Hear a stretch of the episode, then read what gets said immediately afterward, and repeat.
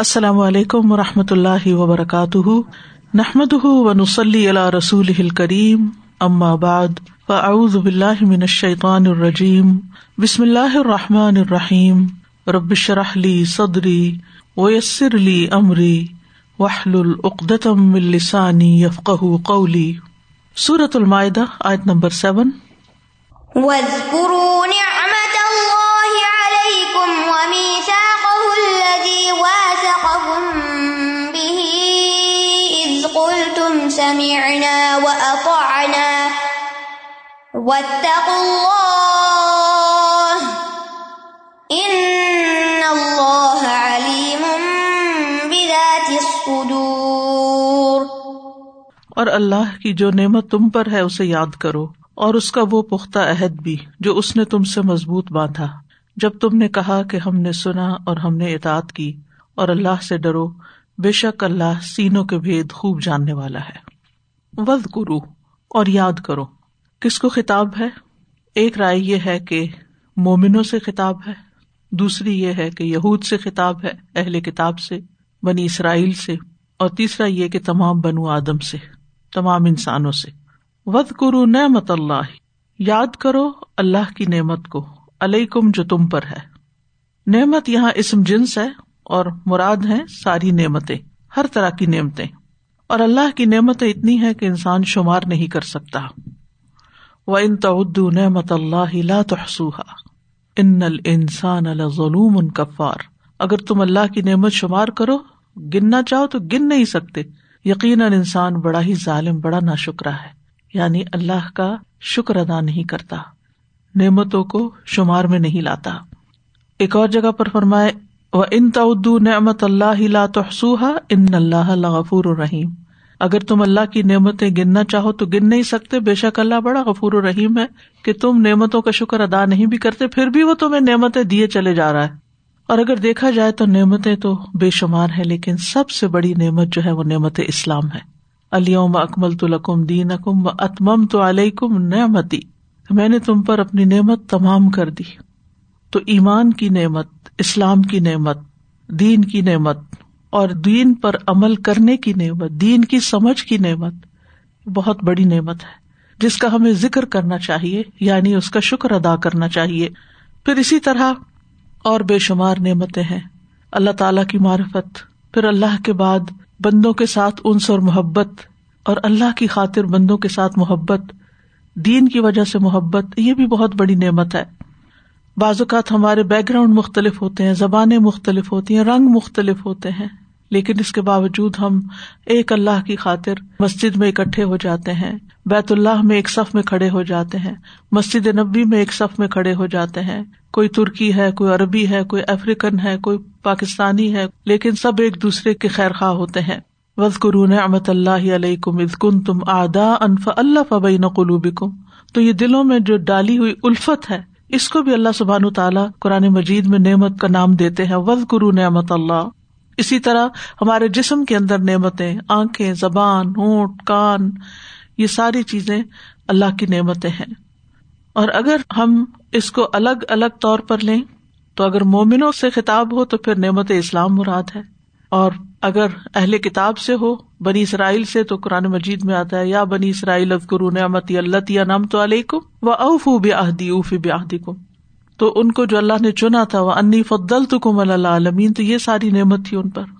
اور اگر سارے بنو آدم ہو تو ہر انسان کو اللہ نے عام طور پر بے شمار نعمتیں دی ہیں، لیکن اپنے طور پر اہل ایمان ہوتے ہوئے ہمیں کیا کرنا چاہیے؟ دین کی اس نعمت کو یاد رکھنا چاہیے، اس کا ذکر کرنا چاہیے، اس کے بارے میں سوچنا چاہیے، اور اللہ کا شکر ادا کرنا چاہیے، کیونکہ نعمت کو یاد کرنے کا مقصد کیا ہے؟ تاکہ ہم اللہ تعالیٰ کے فضل اور مہربانی کو محسوس کریں، اور اگر ہم اللہ کی مہربانی کو محسوس کریں گے تو ہمارے لیے اس کی اطاعت اور اس کا ذکر اور اس کا شکر اور اس کی عبادت آسان ہو جائے گی، اور اس عبادت کے اندر ایک روح آ جائے گی۔ پھر فرمایا وَاذْكُرُوا نِعْمَتَ اللَّهِ عَلَيْكُمْ، اور اس کے بعد وَمِيثَاقَهُ الَّذِي وَاثَقَكُمْ بِهِ، اور اس کا وہ پختہ عہد بھی یاد کرو جو اس نے تم سے مضبوط باندھا تھا۔ میثاق کہتے ہیں پکے وعدے کو، پختہ عہد کو، یہ وساق سے ہے۔ وساق وہ رسی ہوتی ہے جس سے کوئی چیز باندھی جاتی ہے۔ تو اگر خطاب تمام بنو آدم کو ہو تو اس سے مراد کون سا میثاق ہے جو عہد الست کے نام سے مشہور ہے. وَإِذْ أَخَذَ رَبُّكَ مِنْ بَنِي آدَمَ مِنْ ظُهُورِهِمْ ذُرِّيَّتَهُمْ وَأَشْهَدَهُمْ عَلَىٰ أَنفُسِهِمْ أَلَسْتُ بِرَبِّكُمْ قَالُوا بَلَىٰ شَهِدْنَا أَن تَقُولُوا يَوْمَ الْقِيَامَةِ إِنَّا كُنَّا عَنْ هَٰذَا غَافِلِينَ. یہ سورۃ الأعراف میں آتا ہے. اور جب تیرے رب نے آدم کے بیٹوں سے میثاق لیا، جب ان کو آدم کی پشتوں سے نکالا اور انہیں ان کی جانوں پر گواہ بنایا، کیا میں واقعی تمہارا رب نہیں؟ انہوں نے کہا کیوں نہیں، ہم نے گواہی دی، یعنی بنو آدم نے. وَإِذْ أَخَذَ رَبُّكَ مِنْ بَنِي آدَمَ، کہیں ایسا نہ ہو کہ تم قیامت کے دن کہو کہ بے شک ہم تو اس سے غافل تھے. تو یہ وہ وعدہ ہے جو اللہ تعالیٰ نے ساری انسانیت سے لیا ہے. اور اس کے بعد اگر اہل ایمان سے خطاب ہو تو پھر اس سے مراد وہ تمام وعدے بھی ہیں جو اللہ تعالیٰ کی طرف سے امانتیں ہیں، جیسے عبادات میں، معاملات میں، اخلاق میں جو ہم سے وعدے لیے گئے. کیونکہ ایک انسان جب مسلمان ہوتا ہے تو وہ ایک طرح سے کانٹریکٹ میں آ جاتا ہے. اور خصوصاً اذ قلتم سمعنا واطعنا، جب تم نے کہا کہ ہم نے سن لیا اور ہم نے اطاعت کی. اور پھر خاص طور پر کون سا وعدہ ہو سکتا ہے جو صحابہ کرام نے نبی صلی اللہ علیہ وسلم سے بیعت کی شکل میں کیا، اس کو بھی قرآن مجید میں نعمت کہا گیا. وَاذْكُرُوا نِعْمَتَ اللَّهِ وَمِيثَاقَهُ الَّذِي وَاثَقَكُم بِهِ، یعنی یہ وہ بیعت مراد ہے جو مسلمان دار اسلام میں داخل ہوتے وقت رسول اللہ صلی اللہ علیہ وسلم کے ہاتھ پر کیا کرتے تھے. جیسا کہ صحابہ بیان کرتے ہیں کہ ہم نے رسول اللہ صلی اللہ علیہ وسلم سے یہ بیعت کر رکھی تھی کہ ہم اپنی خوشی اور ناخوشی، تنگی اور آسانی میں بھی، اور خود پر دوسروں کو ترجیح دیے جانے کی صورت میں بھی بات سنیں گے اور اطاعت بجا لائیں گے، اور صاحب امر لوگوں سے ہم کوئی جھگڑا نہیں کریں گے. تو بہرحال اہل ایمان سے اگر خطاب ہے تو پھر اہل ایمان کو جو حکم دیا جا رہا ہے وہ کیا، کہ نمبر ایک تم اللہ کی نعمتوں کی طرف متوجہ ہو، نعمت اسلام کی طرف متوجہ ہو، اور پھر ان وعدوں کو، اس عہد کو پورا کرو جو تم نے رسول اللہ صلی اللہ علیہ وسلم سے کیے. یا پھر یہ کہ باقی مومن جو ہیں اسلام میں جب داخل ہوتے ہیں یا شعوری طور پر اسلام قبول کرتے ہیں تو وہ اللہ سبحانہ وتعالیٰ کے ساتھ جو وعدہ کرتے ہیں کہ ہم اس کی اطاعت کریں گے، اس کی بندگی کریں گے، تو ان کو پورا کرو. واتقوا اللہ، اور اللہ سے ڈرو، یعنی اللہ کا تقوی اختیار کرو اور اس بات کا احساس رکھو کہ اللہ سبحانہ وتعالیٰ ہر وقت تمہیں دیکھ رہا ہے جو بھی تم کرتے ہو. اصل میں تقویٰ کا مطلب ہوتا ہے پرہیزگاری، جسے اردو میں ترجمہ کیا جاتا ہے، یعنی دنیا میں احتیاط اور پرہیز کے ساتھ زندگی بسر کی جائے، احتیاط کے ساتھ زندگی بسر کی جائے، غیر محتاج زندگی نہ ہو. حضرت عمر نے ابی بن کعب سے پوچھا تھا کہ تقویٰ کیا ہے. انہوں نے کہا امیر المومنین، کیا آپ کسی ایسے راستے سے گزرے ہیں جس کے دونوں طرف جھاڑیاں ہوں؟ تو صحابی نے پھر پوچھا کہ آپ نے اس موقع پر کیا کیا؟ تو انہوں نے جواب دیا کہ اپنے دامن کو سمیٹ لیا اور بچتا بچاتا ہوا گزر گیا. تو انہوں نے کہا یہی تقویٰ ہے کہ اس دنیا کے اندر انسان کو طرح طرح کے امتحان پیش آتے ہیں، ہر طرح کی آزمائشیں ہیں، ہر جگہ مختلف طرح کے کانٹے بکھرے ہوئے ہیں، کہیں نیگیٹیوٹی ہے، کہیں نان سیریس لوگ کو مسئلے چھیڑ کے بیٹھے ہوتے ہیں، کہیں دنیا کی کشش اپنی طرف کھینچ رہی ہوتی ہے. تو بہت سے ناخوشگوار اسباب، واقعات، حالات انسان کو پیش آتے رہتے ہیں.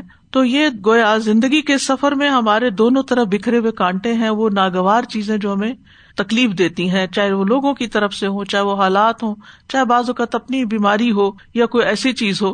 تو ایسی صورت میں انسان اپنے ایمان کو سلامت رکھتے ہوئے، اللہ تعالیٰ سے بدظن ہوئے بغیر اور لوگوں سے بیکار کے جھگڑے مول لیے بغیر، سیدھا سیدھا اس طرح اپنی زندگی گزارے کہ ایمان کے ساتھ اس کا خاتمہ ہو اور اس کا دنیا کا یہ سفر عافیت کے ساتھ گزرے.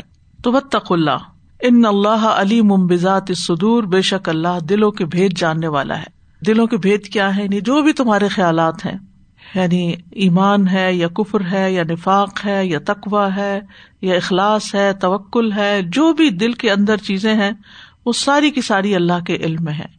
ہمیں انسانوں کے بارے میں یہ حکم نہیں دیا گیا کہ ہم ان کے دلوں کے بھید جانیں یا ان کے اگلوائیں یا ان سے پوچھیں تم کیا سوچتے رہتے ہو، تمہیں کیا خیالات آتے ہیں. نہیں، یہ اللہ کا کام ہے، اللہ اور بندے کا معاملہ ہے. جو بندہ اعلانیہ اچھے کام کرتا ہوا نظر آیا ہم اس کو اچھا ہی سمجھے، باقی دلوں کا معاملہ یہ اللہ کے ساتھ ہے. بذات الصدور کا مطلب صدور صدر کی جمع ہے، یعنی جو سینوں میں ہے، یعنی سینوں کے بھید مراد ہے. تو اس میں یہ بھی ہے کہ انسان اپنے دل کا بھی محاسبہ کرتا رہے، یعنی تقویٰ جو ہے اس کا تعلق دل کے ساتھ ہے. اور دل کا محاسبہ کیسے ہوتا ہے کہ انسان اپنے دل کے اندر آنے والے خیالات کا بھی جائزہ لیتا رہے، اور اگر وہ غلط خیالات ہوں تو خود اپنا علاج بھی کرے، اس کی نفی بھی کرے، ان کو نگیٹ کرے، ان کو اپنے اندر سے نکالے اور اپنے اندر پازیٹیوٹی لائے. تو بہرحال اس آیت میں اللہ سبحانہ تعالیٰ نعمتوں کی یاد دہانی کرواتے ہیں اور ہمیں بھی حکم دیتے ہیں کہ ہم نعمتیں یاد کرتے رہیں. اور یہ ہے کہ نعمتیں دو طرح کی ہوتی ہیں، ایک عام نعمتیں ہوتی ہیں جو سارے انسانوں کے لیے ہیں، اور ایک خاص نعمت ہوتی ہے جو صرف اللہ کے خاص بندوں کے لیے ہوتی ہے، اور وہ نعمت اسلام ہے. ورنہ ساری نعمتیں اللہ ہی کی طرف سے ہیں. وما بکم من نعمت فمن اللہ، اور پھر یہ کہ اللہ سے کیے ہوئے عہد پورے کرنے چاہیے. اور اس میں ایک تو یہ نا کہ مجموعی طور پر ہم نے جو وعدہ کیا، وعدہ الست یا ایمان میں داخل ہونے کا، اس کے علاوہ بھی اگر ہم اللہ سے کوئی وعدہ کر لیتے ہیں، جیسے کوئی نظر مان لیتے ہیں، کوئی کمٹمنٹ کر لیتے ہیں، تو پھر اس صورت میں اس کو پورا کرنا چاہیے. نظر کی پھر دو قسمیں ہیں. وہ کیسے؟ ایک وہ ہے جو آپ نے منہ سے بول کر یا کسی کے سامنے کوئی وعدہ کر لیا کہ میں ایسے اور ایسے یہ کام کروں گی، کوئی نیکی کا کام آپ نے اپنے اوپر مان لیا، کوئی کمٹمنٹ کر لی، تو اگر آپ اس سے باہر نکلتے ہیں تو پھر آپ کو قسم کا کفارہ دینا ہوگا، کیونکہ آپ ایک پکا عہد اور اللہ سے کیا ہوا عہد جو وہ توڑ رہے ہیں، ختم کر رہے ہیں. اور اگر آپ نے صرف دل میں سوچا تھا کہ میں ایسا کر لوں، کوئی اچھا خیال آیا، آپ نے کچھ کر لیا، کچھ رہ گیا، تو اس کی اور بات ہے. ورنہ یہ ہے کہ انسان جو ہے بہت دفعہ انسانوں کے ساتھ کیے ہوئے وعدے جو ہیں پورا نہیں کرتے، لیکن اللہ سبحانہ تعالیٰ کے ساتھ جب وہ وعدہ کرے واسقکم بھی، تو پھر وہ اس کو اچھی طرح پورا کرے. اور احکامات جب تک صرف سنتے رہے فائدہ نہیں ہوتا. فائدہ اس وقت ہوتا ہے جب انسان اطاعت کرتا ہے. اور پھر یہ کہ اللہ سبحانہ تعالیٰ کا علم جو ہے بہت وسیع ہے، وہ صرف ظاہر کو ہی نہیں بلکہ دلوں کے اندر کو بھی جانتا ہے.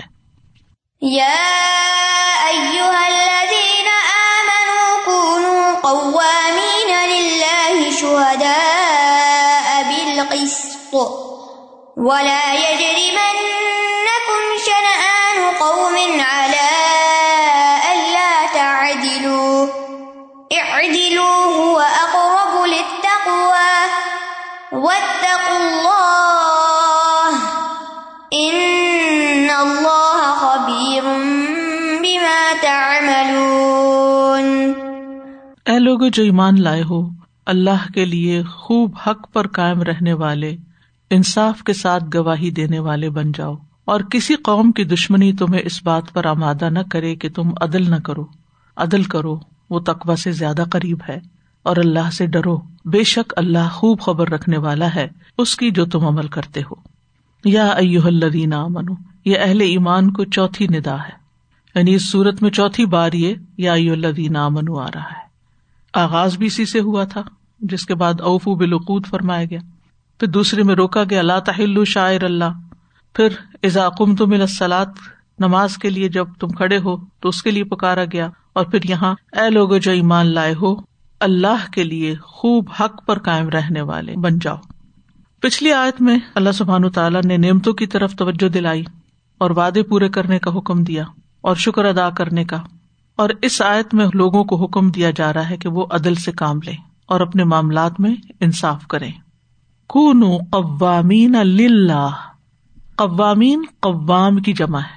ایک دوسری جگہ سورۃ النساء میں قوامون آتا ہے، یہاں قوام ہے، اور یہ قائم سے مبالغے کا صیغہ ہے. قوام قوام وہ ہوتا ہے جو کسی چیز کو قائم کرنے میں مبالغہ کرنے والا ہو اور اس کو کامل ترین اور بہترین اسلوب پہ انجام دے. یعنی قوام وہ ہوتا ہے جو کسی کام کو ایکسلنس کے لیول پر کرے، بہترین طریقے سے کرنے والا ہو. تو قوامین للہ، للہ اللہ کے لیے، یعنی خالص ہو کر، مخلصین لہ، یعنی جب تم کوئی کام کرو تو پھر کیا کرو، بہترین طریقے سے کرو. اور جب بہت اچھا انسان کام کر لیتا تو پھر اس کا کیا دل چاہتا ہے عام طور پر کہ اب لوگ دیکھ لیں اس کو، میں اوروں کو دکھا لوں. آپ گھر اچھا سا صاف کر لیں، سجا لیں، تو پھر کوئی اچھا کھانا پکا لیں، تو تب تو اس میں یہ ہے کہ ٹھیک ہے آپ انسانوں کے اکرام میں یا ان کو خوش کرنے کے لیے بھی کچھ کرتے ہیں، لیکن جب بھی کوئی کوئی بھی ذمہ داری انسان پہ پڑے، کوئی بھی کام اس کے حصے میں آئے، کوئی بھی وہ کمٹمنٹ کرے، کوئی وہ وعدہ کرے، تو اس کو نہایت عمدہ طریقے سے نبھائے. کونوا قوامین للہ شہداء بالقسط. شہداء شہید کی جمع ہے، فعیل کے وزن پر مبالغے کا صیغہ ہے، یعنی گواہ، گواہی دینے والے. فعیل کے وزن پر جب کوئی صفت آتی ہے تو وہ اس طرح کی صفت ہوتی ہے جو جڑ پکڑ چکی ہوتی، خوب اچھی طرح وہ صفت ہوتی. بالقسط انصاف کے ساتھ. اور یہ اس وقت کہا جاتا ہے جب کوئی انسان اپنی باتوں اور فیصلوں میں عدل سے کام لیتا ہے.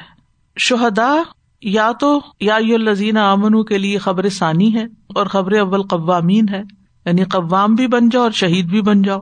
اور یہ تو ہم کو معلوم ہے کہ بعض اوقات ایک نہیں کئی ایک خبریں ایک جملے میں ہوتی ہیں، جیسے اللہ تعالیٰ کا فرمان ہے وَهُوَ الْغَفُورُ الْوَدُودُ ذُو الْعَرْشِ الْمَجِيدُ فَعَالٌ لِمَا يُرِيدُ، بہت ساری چیزیں بتا دی گئی. تو اس آیت میں ایک خبر کے بعد پھر خبر ہے، یعنی خبر کے بعد خبر ہے. اور قص کا جو لفظ ہے عدل کے لیے استعمال ہوتا ہے، اور قاصد اور مقصد اس میں تھوڑا سا فرق ہے، کانٹیکس میں اس کو سمجھا جائے گا. قاصد کا مطلب ظالم بھی ہوتا ہے جیسے سورت جن میں آتا ہے، اور مقسطین کے اللہ تعالیٰ انصاف کرنے والوں سے محبت رکھتا ہے اچھے معنوں میں آتا ہے باب فعل میں. تو شہداء بالقسط یعنی حق کی گواہی دو، اللہ کے لیے گواہی دو، حق کی گواہی دو. یہ نہیں کہ کوئی اگر تمہارے رشتے دار ہیں یا پھر تمہارے پسندیدہ لوگ ہیں تو اس موقع پر تم انصاف کا دامن چھوڑ دو اور ان کی طرفداری کرنے لگو. یہاں جو حکم دیا جا رہا ہے وہ یہی کہ انسان جب بھی گواہی دے تو انصاف سے گواہی دے. قوامین بالقسط شہداء للہ، سورۃ النساء میں بھی یہ معنی گزر چکا ہے. وہاں پر قوامین بالقسط آیا اور شہداء للہ آیا ہے، اور یہاں پر کیا ہے؟ قوامین للہ شہداء بالقسط. مطلب یہ ہے کہ کسی قریب کی قرابت داری تمہیں اس بات پہ نہ ابھارے کہ تم گواہی میں کوئی تبدیلی کر دو، یا کسی کی دشمنی تمہیں اس بات پر آمادہ نہ کرے کہ تم اس کے خلاف گواہی دو، بلکہ عدل والے بن جاؤ، قریب کے ساتھ بھی، بعید کے ساتھ بھی، دوست کے ساتھ بھی، دشمن کے ساتھ بھی، جس کے ساتھ بنتی ہے اس کے ساتھ بھی اور جس سے نہیں بنتی اس کے ساتھ بھی. ہر حال میں عدل کرو، خواہ حاکم ہو یا محکوم ہو، کچھ بھی ہو. جو حاکم عدل سے کام لیتا ہے اس کا اجر نبی صلی اللہ علیہ وسلم نے کچھ یوں بتایا کہ سات قسم کے لوگوں کو اللہ تعالیٰ اپنے سائے میں جگہ دے گا جس روز اس کے سائے کے علاوہ کوئی سایہ نہ ہوگا. اس میں انصاف کرنے والا حکمران، عدل کرنے والا حکمران. پھر اسی طرح گھریلو زندگی میں بھی عدل کرنے کی بات کی گئی. اگر ایک سے زیادہ بیویاں ہوں تو شوہر کو انصاف کا حکم دیا گیا، اولاد ہو ایک سے زیادہ تو اولاد کے درمیان انصاف کرنے کا حکم دیا گیا.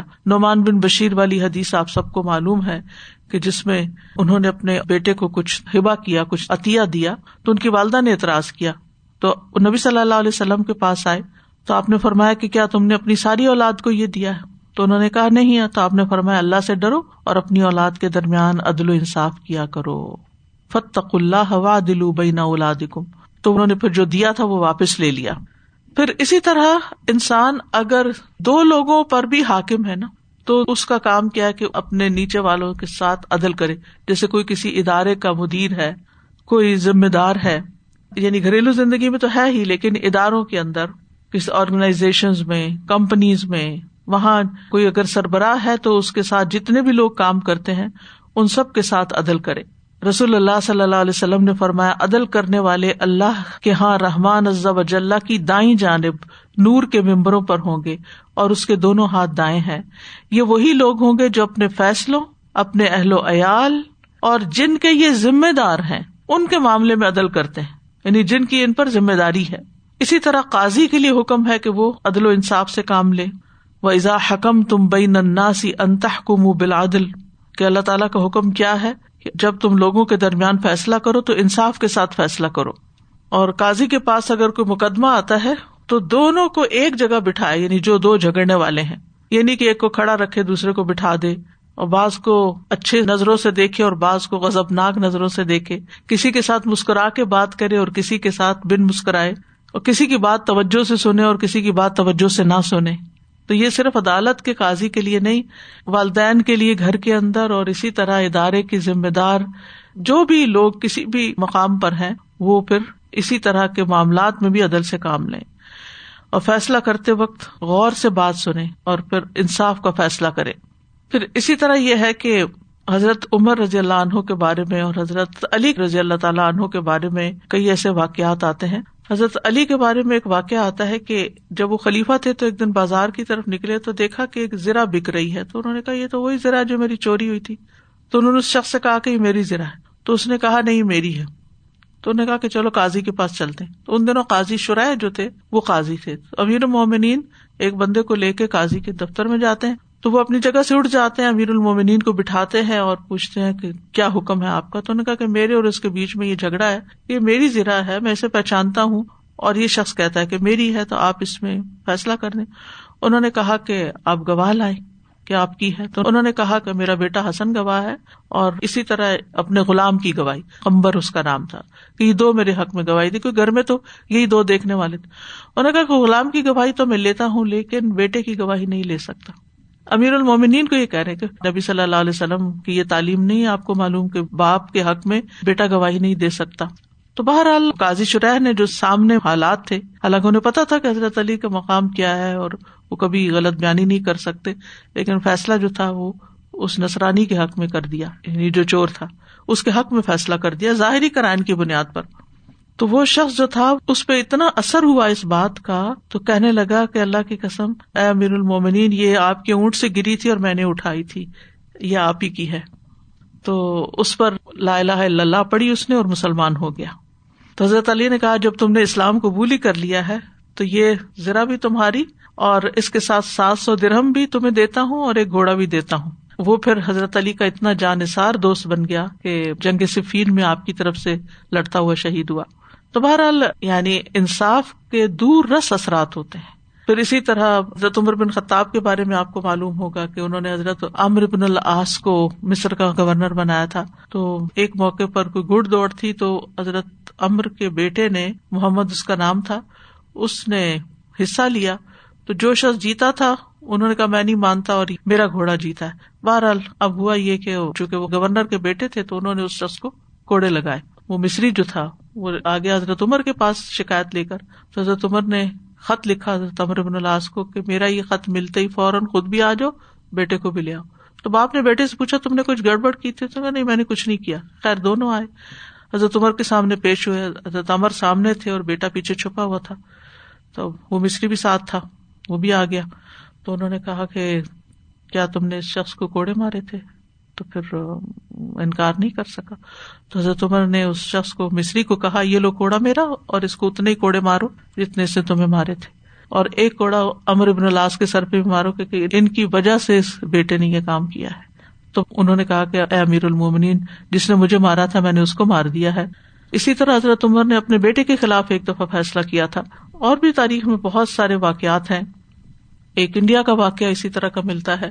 ہندوؤں اور مسلمانوں کے بیچ میں ایک زمین کے اوپر جھگڑا ہو گیا کہ یہ مسلمانوں کی ہے یا ہندوؤں کی ہے.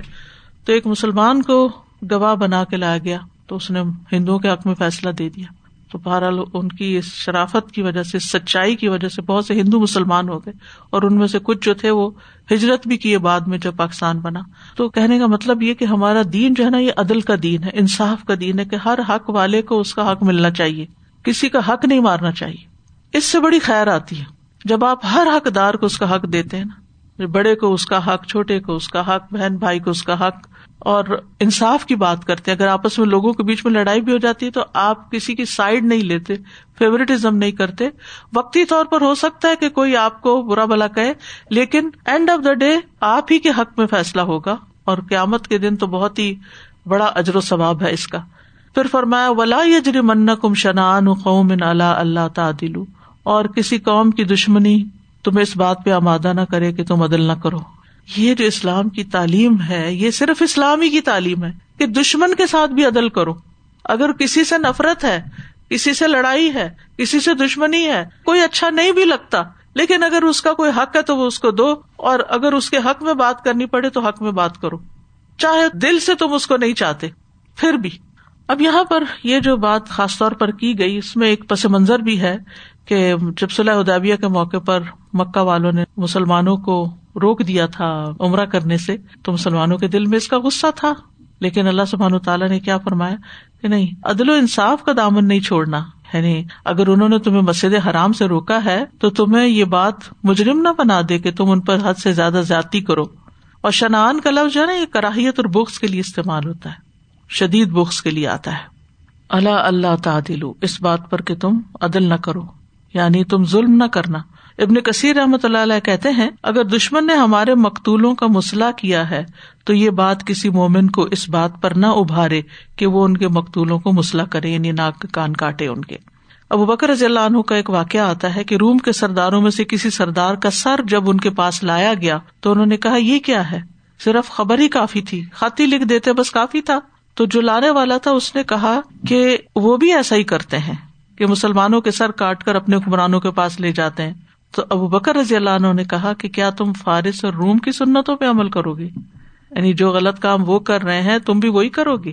نہیں، تم زیادتی نہیں کر سکتے، ظلم نہیں کر سکتے، عدل ہی کرو گے اور اچھائی کرو گے۔ اے دلو ہوا اقرب للتقوی، عدل سے کام لو، وہ تقوی کے زیادہ قریب ہے۔ واتقوا اللہ، اور اللہ سے تقوی کرو، اللہ سے ڈرو۔ یعنی جب تم عدل کی خواہش رکھو گے اور اس پر عمل کی کوشش کرو گے تو یہ چیز تمہارے دلوں کے تقوی کے بہت قریب ہے۔ اگر عدل کی تکمیل ہو گئی تو تقوی بھی مکمل ہو گیا۔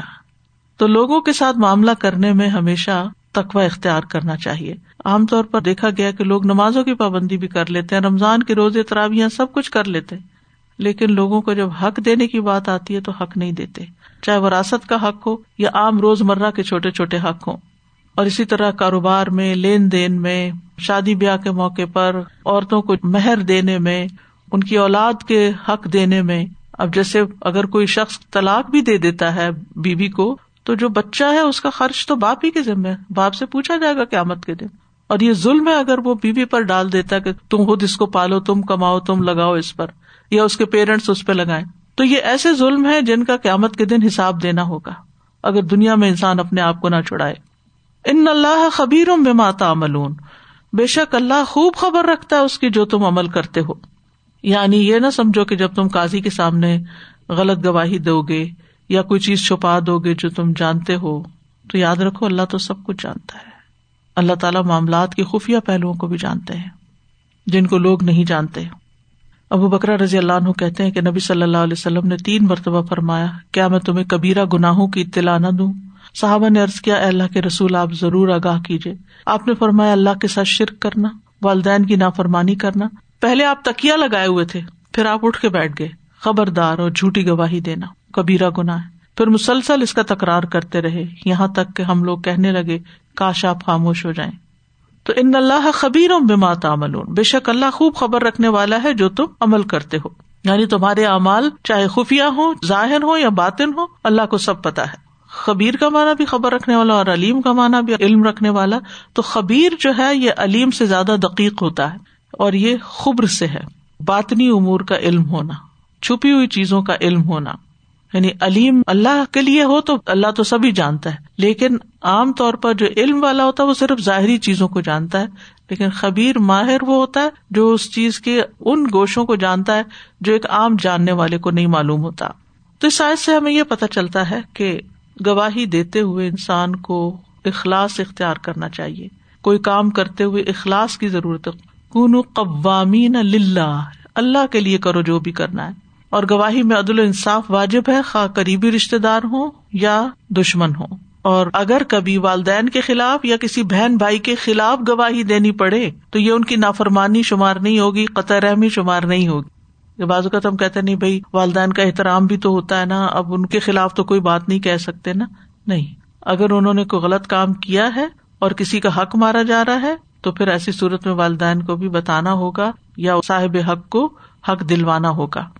ظالم کو ظلم سے روکنا جو ہے یہ بھی ہمارے دین کا حصہ ہے۔ اگر والدین ظلم کر رہے ہیں کسی پر، کسی بچے پہ ظلم کر رہے ہیں، تو ان کو بھی سمجھانا چاہیے۔ بعض اوقات ایسا ہوتا ہے نا کہ کوئی ایک بچہ کمزور ہوتا ہے یا والدین کی بات نہیں مانتا یا کسی بھی وجہ سے کوئی اختلاف ہوتا ہے اس کا والدین کے ساتھ، تو پھر وہ اس کو بالکل ہی ایک طرف کر دیتے ہیں اور ساری عنایتیں باقی فرمانبردار بچوں کے ساتھ ہوتی ہیں۔ تو بھی ایسا نہیں کرنا چاہیے، چاہے وہ فیورٹ ہی کیوں نہ ہو اپنے اخلاق کی وجہ سے، کیونکہ ناپسندیدہ شخص کے حق میں بھی انصاف ہی کی گواہی دینی چاہیے۔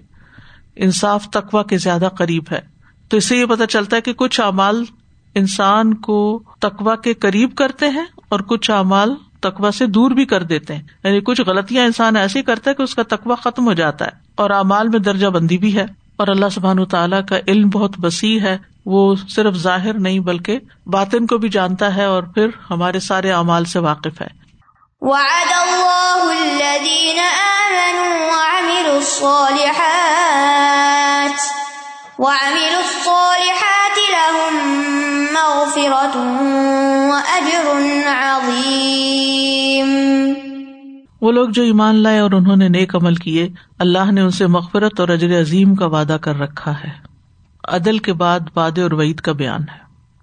یہاں ایمان لا کر عمل صالح کرنے والوں کے لیے مغفرت اور اجر عظیم کا وعدہ ہے، اور اگلی آیت میں اس کے برعکس ہے. تو وعدہ جو ہے یہ خیر کے لیے آتا ہے اور وعید جو ہوتی ہے وہ شر کے لیے آتی ہے. اور اللہ کا وعدہ جو ہے وہ ویسے بھی بہت سچا ہوتا ہے، اور یہ وعدہ کس کے لیے ہے؟ ایمان لا کر نیک عمل کرنے والوں کے لیے جو عمل صالح کرتے ہیں. اور پیچھے میں تفصیل بتا چکی ہوں کہ عمل صالح کی دو شرائط ہوتی ہیں، ایک اخلاص اور دوسرے سنت کے مطابق.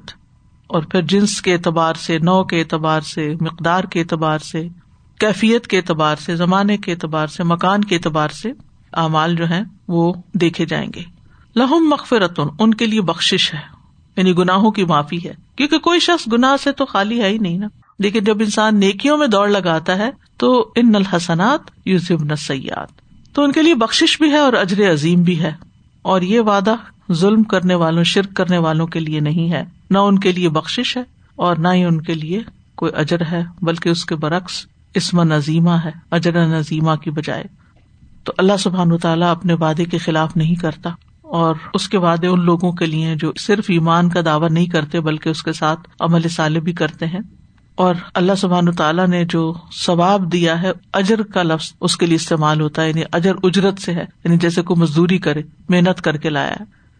والذین کفروا وکذبوا بآیاتنا اولئک اصحاب الجحیم. اور وہ لوگ جنہوں نے کفر کیا اور ہماری آیات کو جھٹلایا، یہی لوگ جہنم کے ساتھی ہیں. ایمان والوں کے مقابلے میں کفر کرنے والے، اور عمل صالح کے مقابلے میں کذبوا بآیاتنا، یعنی دو کام ادھر دو ادھر، یعنی بجائے عمل کرنے کے انہوں نے آیات ہی کو جھٹلا دیا. یعنی صرف یہ نہیں کیا کہ خود نہیں مانا بلکہ ان کو بھی جھوٹ قرار دیا. تو یہی لوگ جہنم کے ساتھی.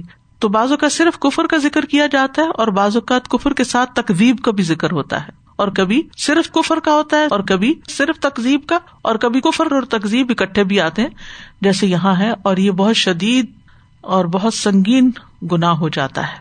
تو انسان کے لیے کیا ضروری ہے کہ اگر کامیاب ہونا چاہتا ہے تو اللہ تعالیٰ کے احکامات کے سامنے سر تسلیم خم کر دے، کیونکہ جو انکار کرے گا اللہ کے حکم کا اور ان کو جھٹلا دے گا تو پھر اس کے جہنمی ہونے میں کوئی کسر باقی نہیں رہتی.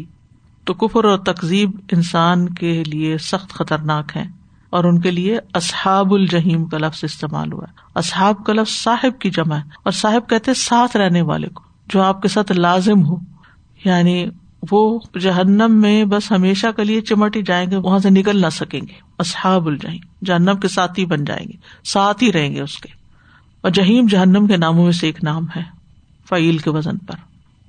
یا ایھا الذین آمنوا اذکروا نعمت اللہ علیکم اذ ہم قوم ان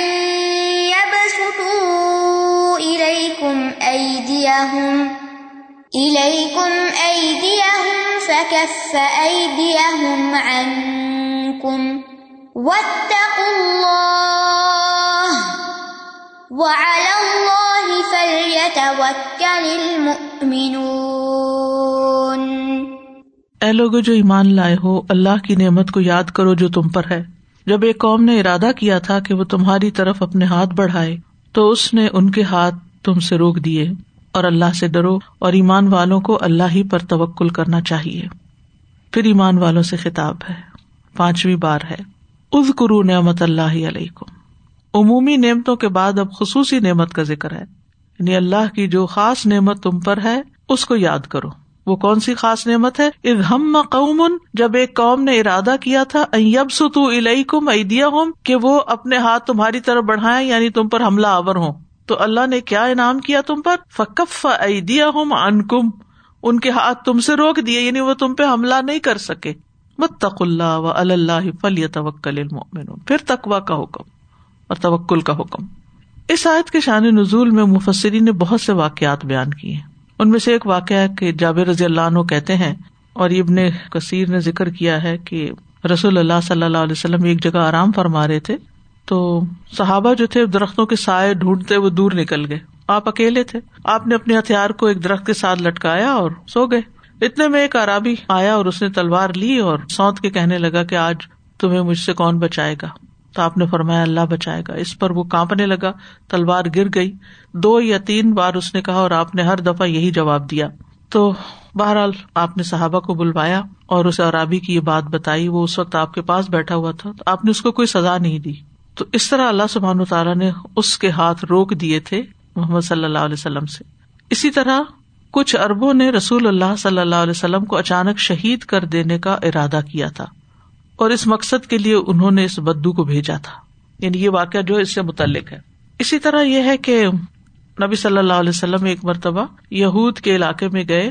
عمر بن امیہ ادمری کے ہاتھوں دو لوگوں کا قتل ہوا تھا، تو ان کی دیت کا معاملہ تھا، اور یہود کو معاہدہ میثاق مدینہ کے تحت اس دیت میں کنٹریبیوٹ کرنا تھا. تو آپ جب وہاں گئے تو نبی صلی اللہ علیہ وسلم دیوار کے سائے میں بیٹھے اور صحابہ بھی بیٹھ گئے. تو اس وقت ان کا ارادہ کیا تھا کہ اوپر سے ایک پتھر پھینک کے آپ کو نعوذ باللہ شہید کر دیا جائے گا. تو فوراً آپ کو اللہ سبحانہ تعالیٰ کی طرف سے خبر مل گئی اور آپ وہاں سے اٹھ کے چلے آئے، اور اس کے بعد آپ کو حکم دیا گیا کہ یہود کا محاصرہ کر لیں، اور پھر انہیں جلا وطن کر دیا گیا تھا. اس کی تفصیل ابن کثیر میں ملتی ہے. اور آپ دیکھیے کہ نبی صلی اللہ علیہ وسلم کو شہید کرنے کے ایک نہیں بے شمار واقعات ملتے ہیں. اور اسی طرح مسلمانوں پر جب احزاب کی جنگ میں وہ سارے لشکر آ گئے تھے حملہ آور ہو کر، حدیبیہ کے موقع پر وہ تنعیم کے مقام پر اسی لوگ جو تھے وہ مسلمانوں پر نماز کی حالت میں حملہ کرنا چاہتے تھے. تو بے شمار مواقع ہیں جہاں اللہ تعالیٰ نے اپنی خاص رحمت اور فضل کے ساتھ کفار کے ہاتھوں کو روک دیا. یہ تو ہمیں بتا دیا گیا نا، پتا چل گیا، لیکن ہر انسان کے ساتھ ایسے واقعات ہوتے ہیں کہ اللہ سبحانہ وتعالیٰ اس کو ایکسیڈنٹ سے بچا لیتا ہے، اس کو کسی بیماری سے بچا لیتا ہے، اسے کسی مالی نقصان سے بچا لیتا ہے. تو ایسی تمام جو نعمتیں انسان کو ملے ان پر اللہ تعالیٰ کا شکر ادا کرنا چاہیے، اور نعمت کو یاد کر کے کہ اللہ نے ہم پر یہ احسان کیا تھا. یعنی صرف خبر دینے کے طور پر نہ ہو، بلکہ شکرانے کے طور پر اس کی خبر دی جائے، یعنی اللہ کی تعریف بیان کر کے اس نعمت کا ذکر کیا جائے. تو اذکروا نعمت اللہ علیکم اذ ہم قوم، جب ایک قوم نے ہم کیا. ہم کہتے ہیں کسی کام کی طرف متوجہ ہونے کا ارادہ کرنا، یعنی نفس کا ارادہ کسی کام کو کرنے کے لیے. یعنی انہوں نے تمہاری تباہی کا ارادہ کیا تھا، تمہارے دشمنوں نے. اور ہاتھ بڑھانا کنایا ہے حملہ کرنے سے، اور قوم سے مراد یا مشرکین ہیں، اور اسی طرح یہود بھی مراد ہو سکتے ہیں، پھر منافق بھی ہو سکتے ہیں، کفار ہیں. انہوں نے متعدد مواقع پر آپ کو شہید کرنے کی کوشش کی. یہود نے آپ کو زہریلی بکری کھلا کر شہید کرنے کی کوشش کی.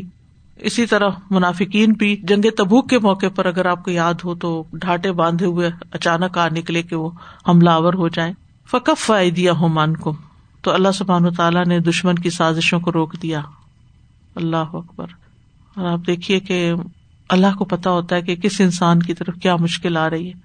تو اگر انسان عافیت مانگتا رہے اور اللہ کو راضی کرتا رہے تو اللہ سبحانہ تعالیٰ غیب سے مدد کرتا ہے. اور جب ہم شکر ادا کریں نا، تو صرف ان نعمتوں کا نہ کریں جو ہمیں نظر آتی ہیں، ان کا بھی کریں جو ہمیں خود بھی خبر نہیں کہ ہمارے اوپر کیا کیا نعمتیں ہو چکی ہیں. بے خبر ہیں ہم اللہ تعالیٰ کے فضل و احسان سے، جو ایسے موقعوں پر مدد کرتا ہے کہ ہمارا دھیان بھی ادھر نہیں جاتا. شکر تو کیا کریں گے. واتقوا اللہ، اور اللہ کا تقویٰ اختیار کرو. وَعَلَى اللَّهِ فَلْيَتَوَكَّلِ الْمُؤْمِنُونَ، اور اللہ ہی پر مومنوں کو توکل کرنا چاہیے. توکل کا کیا معنی ہوتا ہے؟ کہ اللہ کی ذات پر بھروسہ کرتے ہوئے اپنے معاملات اس کے سپرد کر دینا. سوچئے کون سی چیز آپ کو فکر مند کرتی ہے؟ اپنی صحت کے بارے میں فکر مند ہے، یا مالی معاملات میں فکر مند ہے، یا اولاد کی طرف سے ہے، کوئی بھی مسئلہ ہے آپ کی زندگی میں، تو آپ کہا کریں یا اللہ میں نے یہ معاملہ تیرے حوالے کر دیا، تو اس کو سالو کر. یعنی یہ ہمارے بس میں نہیں، یا آپ نہیں کرنا ہے، آپ کریے، اس کو اللہ کے حوالے کر دینا. یعنی جب بھی کسی فائدے کو حاصل کرنا ہو یا کسی نقصان سے بچنا ہو تو اپنے معاملات کو اللہ کے سپرد کر دیں. اب یہاں ایک سوال پیدا ہوتا ہے کہ کیا صرف اللہ کے سپرد کر کے معاملے کو بس بیٹھ جانا چاہیے، یا کوئی کوشش بھی کرنی چاہیے؟ نہیں، انسان کو اسباب اختیار کرنے چاہیے، کوشش کرنی چاہیے، اور کچھ لوگوں کو ساتھ ملا لینا چاہیے یا ان سے مشورہ کر لینا چاہیے. اور جب آپ مشورہ کرنے لگتے تو آپ کہتے ہیں یہ قابل بھروسہ ہے. تو اب آپ نے اللہ پہ بھی بھروسہ کیا، تو اس پہ کیا بھروسہ کر لیا؟ تو اللہ پہ بھروسہ کرنا اور بندوں پہ بھروسہ کرنا فرق چیز ہے. یعنی بندوں پہ بھروسہ کرنا ایسا نہیں ہوتا جیسا آپ اپنے رب پہ کرتے ہیں. رب کے اوپر بھروسہ جب کرتے ہیں تو کمپلیٹلی ایبسلیوٹلی پورا بھروسہ کرتے ہیں, لیکن جب آپ کسی بندے پہ بھروسہ کرتے ہیں تو صرف ظاہری معاملہ اس کے سپرد کرتے ہیں, اصل معاملہ تو اللہ ہی کے سپرد ہے, صرف ظاہری طور پر اسباب اختیار کرتے ہیں. اور اللہ پہ توکل کرنا جو ہے وہ عبادت ہے, اس پہ آپ کو اجر و ثواب ملتا ہے. یعنی جب آپ کہتے ہیں نا میں نے اپنا یہ معاملہ اللہ کے سپرد کر دیا, تو آپ کے اس خیال پر, آپ کے اس بول پر, آپ کے اس رویے پر آپ کو اجر و ثواب ملتا ہے. لیکن جب آپ بندوں کے ساتھ مشورہ کرتے ہیں تو اس میں ثواب نہیں ہوتا. ٹھیک ہے, ہاں اس بندے کو ثواب ہو سکتا ہے جو آپ کی کوئی مدد کرے. تو وَعَلَى اللَّهِ فَلْيَتَوَكَّلِ الْمُؤْمِنُونَ, تو مومنوں کو چاہیے کہ اللہ پر توکل کریں, یعنی جو ایمان لے آئے ہیں, جو دین میں ہیں, جو اللہ کو پہچانتے ہیں, آخرت کو مانتے ہیں, ایمان کے تقاضے پورے کرتے ہیں. اور ویسے بھی یہ کہ توکل اللہ کا حکم ہے, نبی صلی اللہ علیہ وسلم کو بھی توکل کرنے کا حکم دیا گیا. وَمَن يَتَوَكَّلْ عَلَى اللَّهِ فَهُوَ حَسْبُهُ, جو توکل کرتا ہے اللہ اس کو کافی ہو جاتا ہے. أَلَيْسَ اللَّهُ بِكَافٍ عَبْدَهُ, کیا اللہ اپنے بندے کو کافی نہیں, کافی ہے. وَكَفَى بِاللَّهِ وَكِيلًا, اللہ کے اوپر توکل کرنا کافی ہے. وَكَفَى بِرَبِّكَ هَادِيًا وَنَصِيرًا, تیرا رب ہی ہدایت دینے والا اور مدد کرنے والا کافی ہے. وَكَفَى بِاللَّهِ وَلِيًّا وَكَفَى بِاللَّهِ نَصِيرًا, اللہ ہی کافی دوست ہے اور اللہ ہی کافی مددگار ہے. تو جب آپ کوئی کام کرنے کا ارادہ کریں تو پھر اللہ پر بھروسہ کر لیں. اور اگر لوگوں کا ڈر ہو, یا کسی بیماری کا ڈر ہو, یا کسی جراثیم کا ڈر ہو, کووڈ کا ڈر ہو, تو بھی معاملہ اللہ کے سپرد کریں.